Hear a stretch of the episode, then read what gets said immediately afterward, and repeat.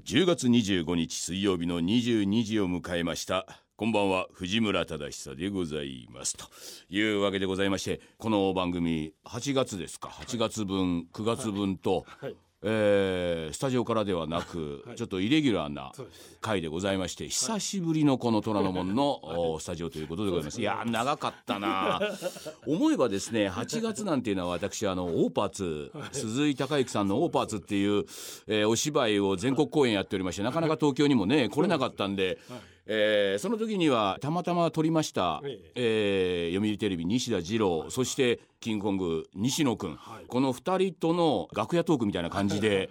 やりましてこれでもねなかなかね面白かったと思うんですよね。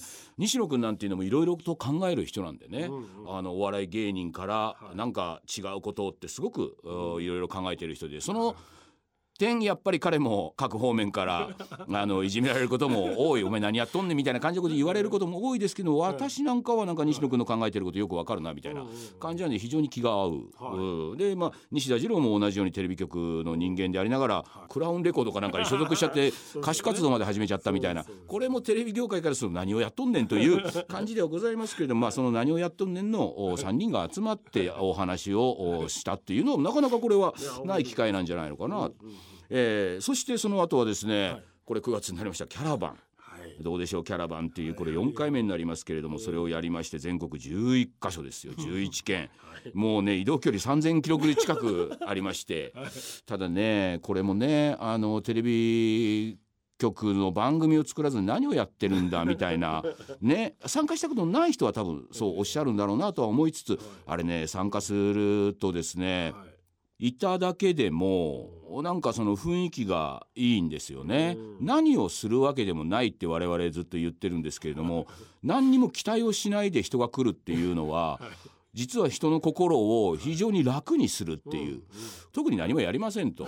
いうことを言ってるから何もやらないっていうのは普通来ないんじゃなくてじゃあ逆に何もやんねえんだったら俺ぐらいで行ってもいいなみたいな感じで非常に敷居が低くて。ええーそれで行ってでも案外ですねあのうちのあのどうでしょうキャラバンにもずっと参加してくれてる内首獄門同好会、それから黒色すみれ、そして今回はですねギターデュオのデパペペさん、この3組がねライブをやるんですよ。えどのようなフェスよりもいいんじゃないかっていうぐらいに いい感じの音楽を聴かせてくれてそうするとですねフェスに行ってなかったおじさまおばさま方もですねやけに楽しそうに手拍子をしたりとか普通にそれは自発的にやるっていう。まあだからイベントイベントって言いますとですね、いやこれやりますよこれやるから楽しいですよっていうのがみんな一般的なこの人を寄せ集める宣伝文句だと思ってるんですけれども我々は何にもしねえっていう 新たな宣伝文句で人を集める。はい。最後ね静岡だったんですけどね静岡なんかもう本当に会場に収まりくれきれないぐらいの一応6,000人ぐらいって。6000人。6,000人って言ったら相当なもんですよ。そこそこです。よ。はいはい。これを僕ら11箇所やってるわけですからあそこだけじゃなかったわけですから。もう何の準備もなくでも6,000人も最終的に集まって最後はね花火やるんですよ。花火も乱暴に上げましてね。いやーでもこんななんか乱暴なフェスフェスというかイベントっていうのはないだろうな。これね来年ももちろんやりたいと。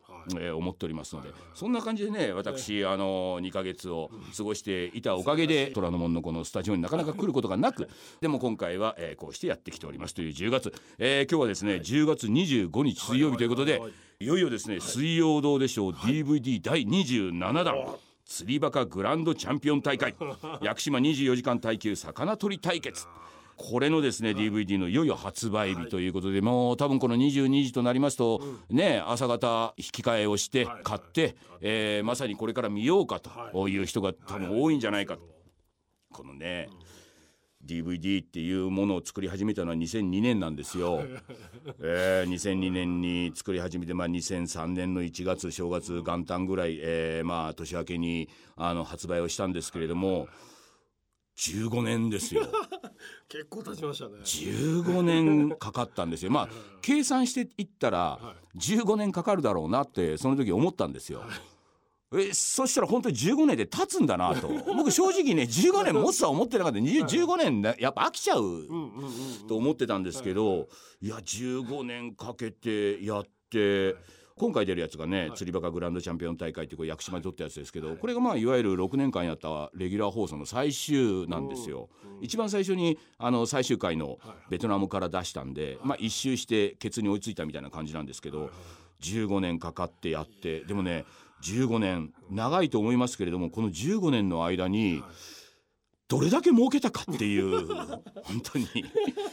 えこんだけやればそのテレビの、まあ、収支構造を変えるぐらいのことはできるんだなっていうい最初は一歩でしたけどね。なるんだな。これもう累計で400万枚以上ですよ。いやこれってテレビの中で今までありえなかった話で15年かけてやっぱりなんかテレビの一つのそういうやり方視聴率だけではないっていうところを変えていったこの「水曜どうでしょう DVD」っていうのはこれ金字塔だなと、まあ、自分が誰も言わないから自分で言ってますけどもね。いやそうだなっていうのは改めて思いますね。だからこれで1回あのレギュラーシーズン分が全てまあ一応コンプリートされるんで、まあ、この後あのまだ新作は作ってるんですけど一旦ここで DVD の制作っていうのは一つの一区切りなんですよ。これまでは半年に1回ぐらい出してましたけどこれからはまあ1年に1回なのか何なのかっていうまあそれもありますし、まあ、新しい放送もやろうと思ってますんでね。というわけでですね、はい、えー、2か月もこれ、ええ、このスタジオ離れておりましたので、はい。はいはい、その間にですね、はい、えー、メールたくさん届いておりました、はい、えー、その中からですね、はい、ちょっとこれ面白いの来ましたんで、ちょっと読んでみましょうか、えー、ラジオネーム真田丸どうでしょうさん。お久しぶりです。お会ったことあるんですかね。覚えていらっしゃらないとは思いますが4月の放送で生物部の件ではお返事ありがとうございましたとああ生物部あの生物部をやってる高校生の方からね、えー、冬は生物が冬眠しちゃうみたいな話をねどうしたらいいんでしょうかみたいな。いや面白いハガキでございました、で彼からまた来ております、大変参考になりました。ありがとうございましたと。僕は興味のあることがあれば本を読んだりそれに関する博物館にお一人で足を運んだりするのが大好きです。おいいですよね前に生物部の女子たちがそれを聞いてこう言ったんです。はい、おおおさすが非リア充。リアルに充実していないの略。さすがに非リア充だね。一人で出かけるとかぼっちの極みでしょ。わらわらと。とまあ嘲笑うこと嘲笑うこととほうほうほう。そして僕はこう言い返しました、はい、一人で遊んだって充実しているならそれでいいだろう。言いましたねそう言うと彼女たちにこう言われました、彼女ができてないから自分の不幸に気づいてないだけでしょう。ギサッときましたね。何も言い返せませんでした。そうでしょうそうでしょう。別に図星ではなかったのですが、図星だろお前。別に図星ではなかったのですが論破できなかったのが悔しかったですと。しかしまあなぜ彼女たちは異性と交際をしているというだけでこうも偉そうなんでしょうかと。彼女らに限らず同年代の人は皆自分らとは違う意見を持ったり違う行動をしたりする人こういう人を引いた目で見ますと。なるほどね。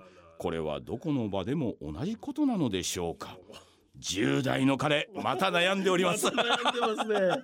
いや確かにね10代高校生でしょ、はいはい、あの一人でどっか行ったなんていう話をねしますと何彼女と行かないの？とか小バカにされる。分 かりますよ。分かります分かります。あのね僕もですね高校生の時、はい、女性といわゆる付き合うっていう感覚がゼロだったんですね。はい自分の中で。高校自体も、はい。まあ、いわゆるこうね男女が交際しているような、彼氏彼女がいるような、少なかったんですよ高校自体が。まあそれそういう環境もありまして別に彼女がいるいないって別にそれよりも、まあ、当時ラグビーやってたんでね、ラグビー部の仲間とねなんかやってた方が楽しいだろうと、確かに憧れはございましたそれはもちろんありますよ。可愛い彼女がいてそれはあくまでも憧れであって、こうリアルな感じで楽しいのは、やっぱりラグビーの練習終わった後 校門の前の店でジュースを1リッター2リッターのジュースをガンガン飲みながら アイスももう一本買おうかなみたいな感じで帰っていくっていうのが最高の楽しみでですね。中にいたんですよもちろん。部活が終わって彼女が校門で待ってて。で彼女がいるからほでじゃあ俺はなんつって彼女で行くやつつまんねえなと逆に思いましたよ。なんで2リッターのせっかくのねこっからガシガシ飲んでねその後じゃあ今日はちょっとなんか買うかみたいな感じのこともやれないでですよ。彼女と帰っていくってなんだこれはと。僕からすればリア充でしたよ私は。もうもう全然その時にラグビー部の連中とジュースを飲んでてごくごく飲んでるのがもうリアルな充足感ありまして。い。や彼ね彼まあ言ってる通りね興味のあることがあれば本を読んだりはい。それからね博物館に一人で足を運んだりそうです。全然いいじゃないですか。これねはい。今高校生だからこう言われてるわけですよ。はいはい逆にはい。30代はい。それから40代はい後半50代ぐらいの女性はい。はい一人で行くでしょ今。ご飯を食べに行くのも一人で行くし一人で美術館に行ってってやるとあらなんかなかなかいいわねなんてこの前。素敵な感じでしょ？はいはい。はいいつの間にかね女性の方がそうなっていくんですよそうですね。実は。女性の方が今度30代になるとママ友とかなんかと一緒に飯食いに行ったりとか男女の交際なんかしてたらえらい問題になっちゃったりもしはいするしいやそんな時期はね今だけなんですはいよい。や彼は今こうやってね一人で博物館に行くなんてやってないですよ俺さすがに博物館は。そうですよ。だって俺ね美術館は行きました。あ美術館に行ってはい。い絵を見たりして一人でグーッとやったりとか。まあ映画なんていうのは一人で行ってたもんですよ。いやこの逆にこのね生物部の女子一人で出かけるってぼっちの極みでしょ人はね一人になりたい時はあるんだ おお真田丸どうでしょう？10代だけどね。い。いんじゃないですか？全然。全然いいですよ。でこれはどこの場でも同じことなんでしょうかっていうのは彼が言ってるのはまあ高校時代はその彼女がねいるいないでなんか一人でそんなどっか行ったって言ったらわ悲しいみたいに言われるっていうことですけども確かに自分たちがやっていることとは違う人を引いてみちゃうっていうのはこれはねどこの世界でもありますよね。はいはい私なんかだからもう引いて見られてますもん お前テレビの番組作れよっていう話ですけれどもラジオとかやっちゃってさラジオとかやってるっていうとえ？って言われますからね。そうですよえななななんでですか？って言われますもんね。テレビの人ですから、だけどラジオ楽しいですから、ええ。真田丸どうでしょう君がね博物館に行くのと同じですよ。僕も今までラジオに来て面白いですもん。こうやって人 話をして。で君の話をこういうところでラジオじゃないとこういうね君の話聞けないですから。ラジオっていうのはこうテレビと違ってこういう非常に身近なこれテレビでやるって言ったらなかなかできないですよ。できないですよ。うん、でもこれラジオだったらこの彼の話も聞いてでラジオを聞いてる人たちもこれじゃあラジオを聞いてる人たちってねみんなで聞いてるかと。はここ10人ぐらい20人ぐらい集まってね。聞いてないよ。みいんな一人だよ。そうですよ。一人だよ。へこれでやって一人で聞いてるんだから。一人の時間って大事。私はねあのさだまるどうでしょう。君のことは応援してます。またおはがきください。何があればねぜひぜひ真摯に答えていきたいとい。うふうに思っております